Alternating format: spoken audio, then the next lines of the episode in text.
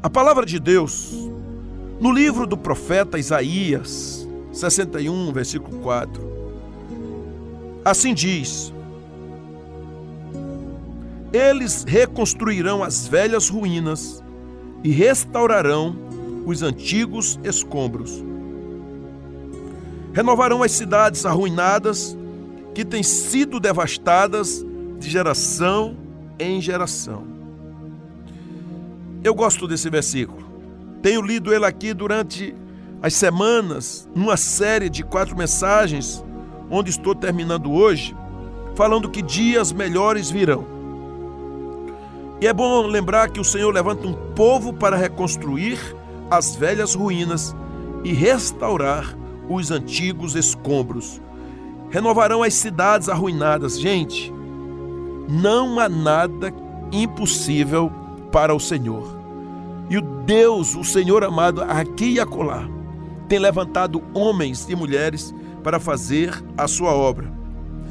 Como diz Bill Johnson, se houver uma área em nossa vida na qual não exista esperança, é sinal de que ela está sob a influência de uma mentira. Pois é. E chegando no final dessa série, que nós temos crescido, eu particularmente, sido transformado, impactado, para que eu possa ser uma testemunha viva, e você também. Então, saber que o tempo chegou, que essa tempestade vai passar, que nós poderemos confiar no Pai, sair das ruínas para a glória. Queridos, vamos avançar, vamos crescer, minhas irmãs, porque é isso que o Senhor nos chama. Dias melhores virão, o tempo realmente o Senhor tem dado favoravelmente a nós, ainda que haja tantos escombros por aí. Filipenses 2,9 diz: Por isso Deus o exaltou à mais alta posição e lhe deu o nome que está acima de todo nome. Quem é ele? É Jesus. Eu sei que a crise, ela está aí em muitos cantos, está batendo na sua porta. Talvez já esteja instaurada dentro da sua casa. Coisas que estão aí mas eu quero falar de um tempo de fé, um tempo de esperança, para que possamos avançar. E avançar é não ficar parado, é caminhar diante do alvo, do propósito, exatamente olhar com foco o tempo todo, sabendo que Jesus é o nosso autor e consumador da nossa fé. É quando nós somos chamados para sairmos da nossa posição de inércia e colocar a nossa vida como se fosse um filme em movimento. Minhas amadas, vamos caminhar. Queridos, vamos avançar em direção ao chamado do Senhor. Custa o que custar, nada pode parar a nossa vida. Como disse o Martin Luther King: se não puder voar, corra, se não puder correr, ande, se não puder andar, rasteje, mas continue em frente, de qualquer jeito. Vamos avançar. Então é isso. Eu sei que muitas coisas estão complicadas, estão difíceis, mas nós não podemos parar para ficarmos de lutos eternamente. Porque tudo que é externo, tudo que você olha e enxerga ou está passando aí agora em relação a alguém, é muito menor daquilo que Deus implantou dentro de você. Maior é o que está em nós, disse, disse o apóstolo, do que o que está no mundo. Então vamos ver alguns homens, alguns exemplos, a vida de Jó, a vida de Davi, a vida de Elias, esses homens que realmente andaram na presença do Senhor. Então, quanto mais difícil o tempo, mais satisfatório será o destino. Então, como poderemos fazer para avançar com fé e esperança, para crescer, para andar por fé? Primeiro, diariamente, dependa somente do Senhor. Diariamente, somente do Senhor. É exatamente isso. Você foi chamado hoje para depender de Deus. A Bíblia diz em 1 Reis 19,5 que um anjo tocou em Elias. E eu quero dizer também hoje que o Senhor, ele toca na sua vida. Às vezes é o próprio anjo que toca, sabia disso? Eu sei que os anjos, eles eram muito acionados quando você lê a história do Velho Testamento. Você precisa entender que ali não tinha o Espírito Santo, Jesus não tinha vindo ainda, era um tempo muito escasso das revelações do Senhor.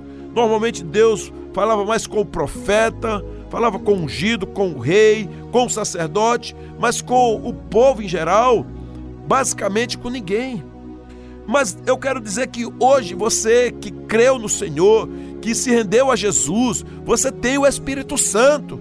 E o Espírito Santo, ele habita dentro de você para que você ande de olhos bem abertos, para que você creia. Mas o Senhor também usa o que ele bem entender. Ele pode sim acionar um anjo. Foi assim que ele fez com Elias, em 1 Reis 19. Então você precisa da fé para avançar.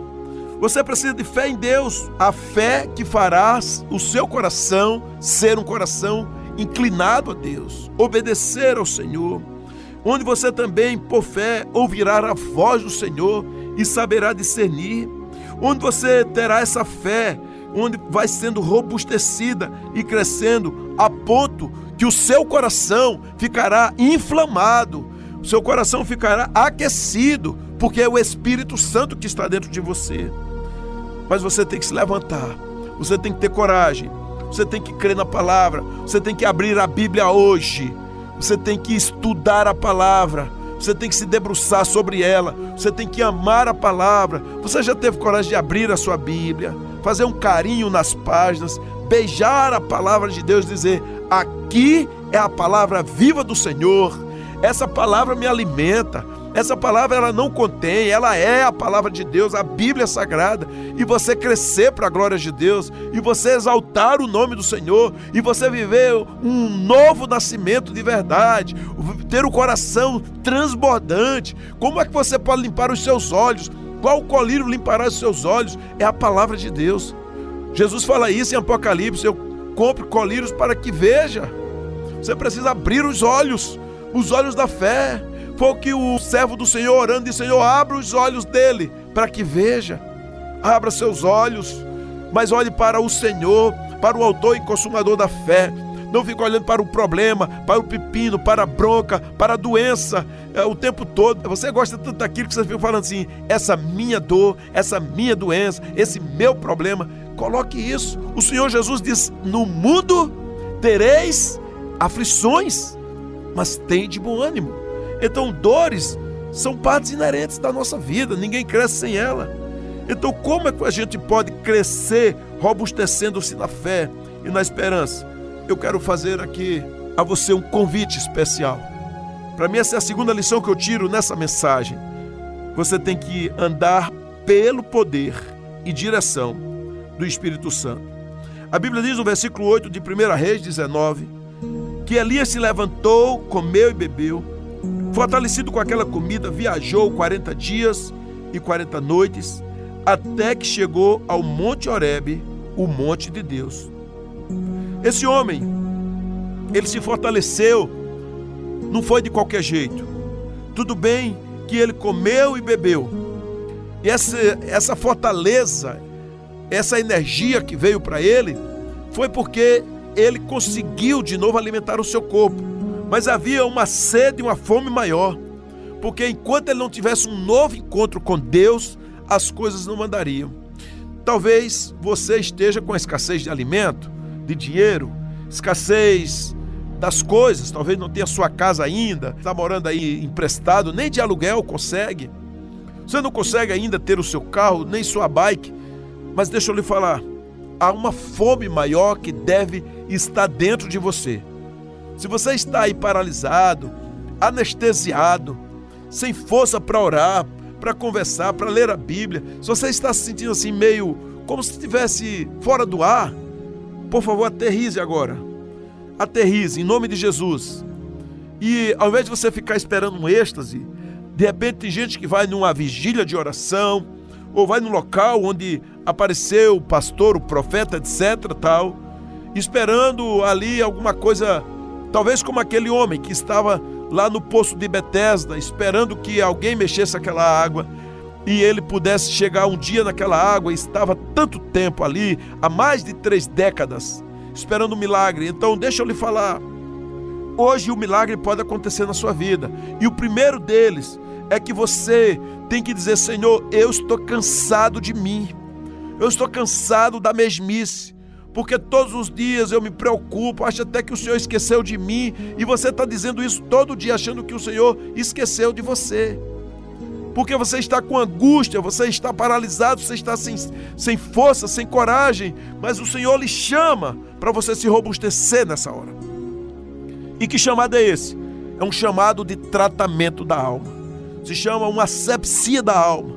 Ter coragem, eu sei que o anjo se aproximou, trouxe comida, trouxe bebida para Elias, mas agora é mais do que isso.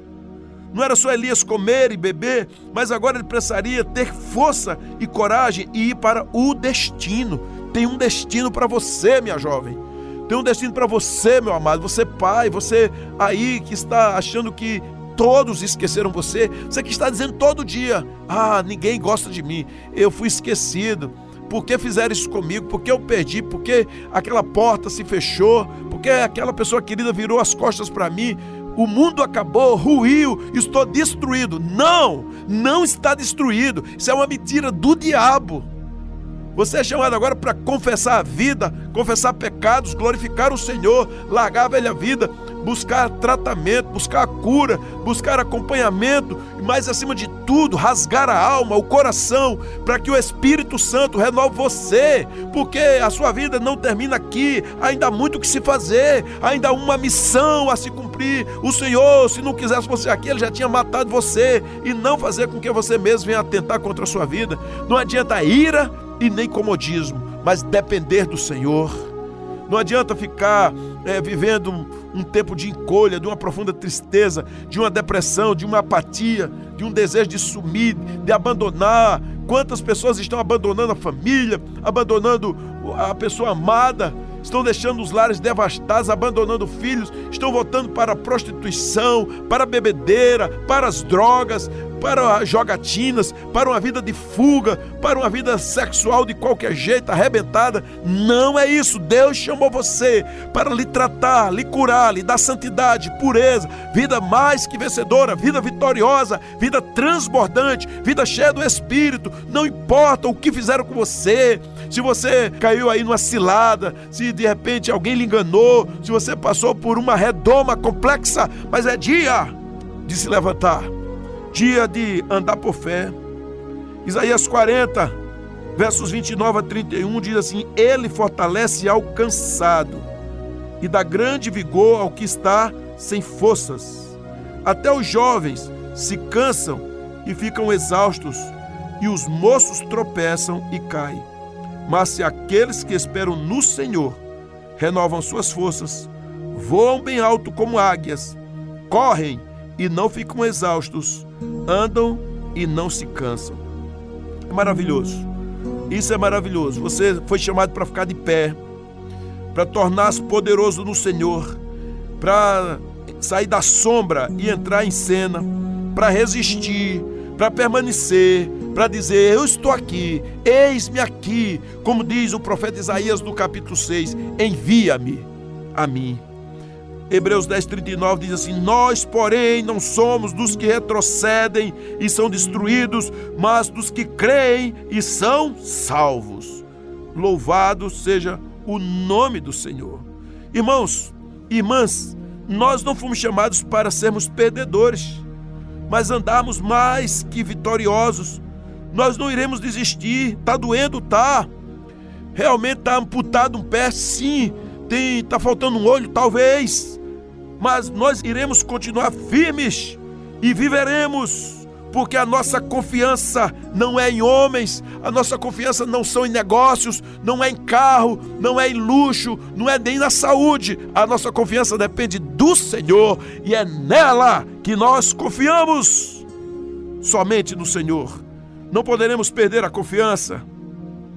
Nós andamos olhando para o autor da nossa fé, é Jesus que Jesus incrível, que mestre maravilhoso. Será que você não sente? Será que você não crê? Então hoje é dia de pureza, de santificação, de obediência, de fazer, dizer: Jesus, eu estou aqui, eu quero te amar, te servir. Faça isso, meu amado. Faça isso mesmo. ainda eu posso dizer que somos chamados a perseverar até a intervenção do céu acontecer. Essa é uma lição que você tem que anotar aí. Persevere até a intervenção do céu atingir você. 1 Reis 19, 15 e 16: O Senhor lhe disse: Volte pelo caminho por onde veio e vá para o deserto de Damasco. Chegando lá, unja Azael como rei da Síria. Unja também Jeú, filho de Nissi, como rei de Israel, e unja Eliseu, filho de Safate, de Abel Meolá, para suceder você como profeta. Eu sei que ainda há um plano na sua vida. Olhe agora para um parente seu, talvez seja seu pai, sua mãe, seu cônjuge, seu filho, sua filha, um primo, um tio. Olhe para alguém, olhe para dentro da sua casa, olhe para o seu trabalho, para a sua empresa, para os seus colegas, para os seus subordinados, para o seu patrão, para os seus líderes. Tem algo a fazer, não tem? Então por que você está aí calado? Por que você está parado? Talvez você esteja girado, com raiva, com raiva do vizinho, com raiva do amigo, com raiva do patrão, com raiva do subordinado, tá, está até sem força porque está dando mau testemunho, porque está sendo justo demais, está vingativo, está ressequido, está com os olhos murchos. Em nome de Jesus, se renove, restaure-se. É um tempo agora de saber que antes de você ser chamado, antes do seu coração parar, antes do seu pulmão deixar de ter ar, o Senhor quer que você faça algo novo para Ele. Faça, se levante, seu ministério que você parou, seu pecado que ainda está aí corroendo, a falta de confissão, de restituição, de ligar para alguém e dizer: me perdoe, mas eu errei, eu pequei, conserte sua vida. Há um plano de Deus para cumprir na sua vida. O Senhor é quem traz a unção você é chamado para cuidar das próximas pessoas, para as próximas gerações. Então saia da caverna, pare de dormir, saia debaixo dessa árvore, pare de andar sozinho, triste, pare de andar sem propósito. Agora é o tempo de se levantar. Os dias melhores virão. Eu creio nisso. O Senhor está agindo, está trabalhando. Esse Deus incrível, tremendo, poderoso, o Deus que está fazendo esta obra, ele não parou na sua vida. Avance avance sem procrastinar, avance com fé, avance com qualidade. O Senhor, ele fará os céus se abrirem. O Senhor realiza maravilhas. O Senhor, ele conhece o coração dos homens. O Senhor faz milagres incontáveis. O Senhor visitará o seu povo.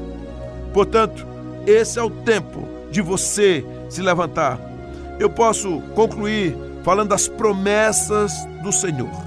Elas nos mantêm firmes nos mantém de pé.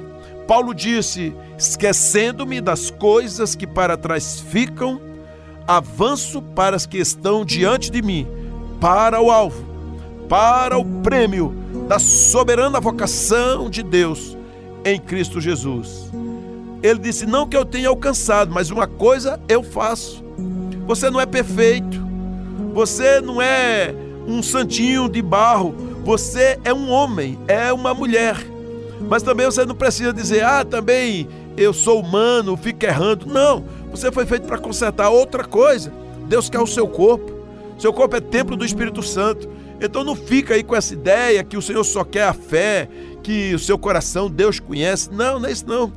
Com o corpo você dá um testemunho para os homens, com a sua alma você dá um testemunho para Deus. Com o corpo você faz com que os outros observem que você é uma pessoa curada. E uma pessoa curada não fica louca para roubar, mentir, todo lugar, querendo se relacionar sexualmente com todo mundo, é, não sabe é, nem sequer direito o que é. Pare com isso. O Senhor chamou você. Ele deu um DNA completo.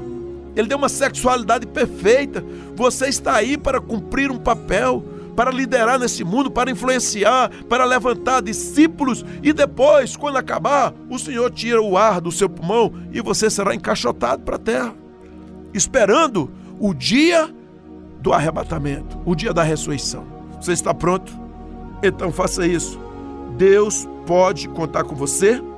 O Senhor pode reconstruir a sua vida hoje. Você está realmente sedento e faminto do Senhor? Então, Junte-se a Ele agora. Louve o nome dEle. Exalte, aumente e robusteça sua fé e viva com a vida cheia de esperança.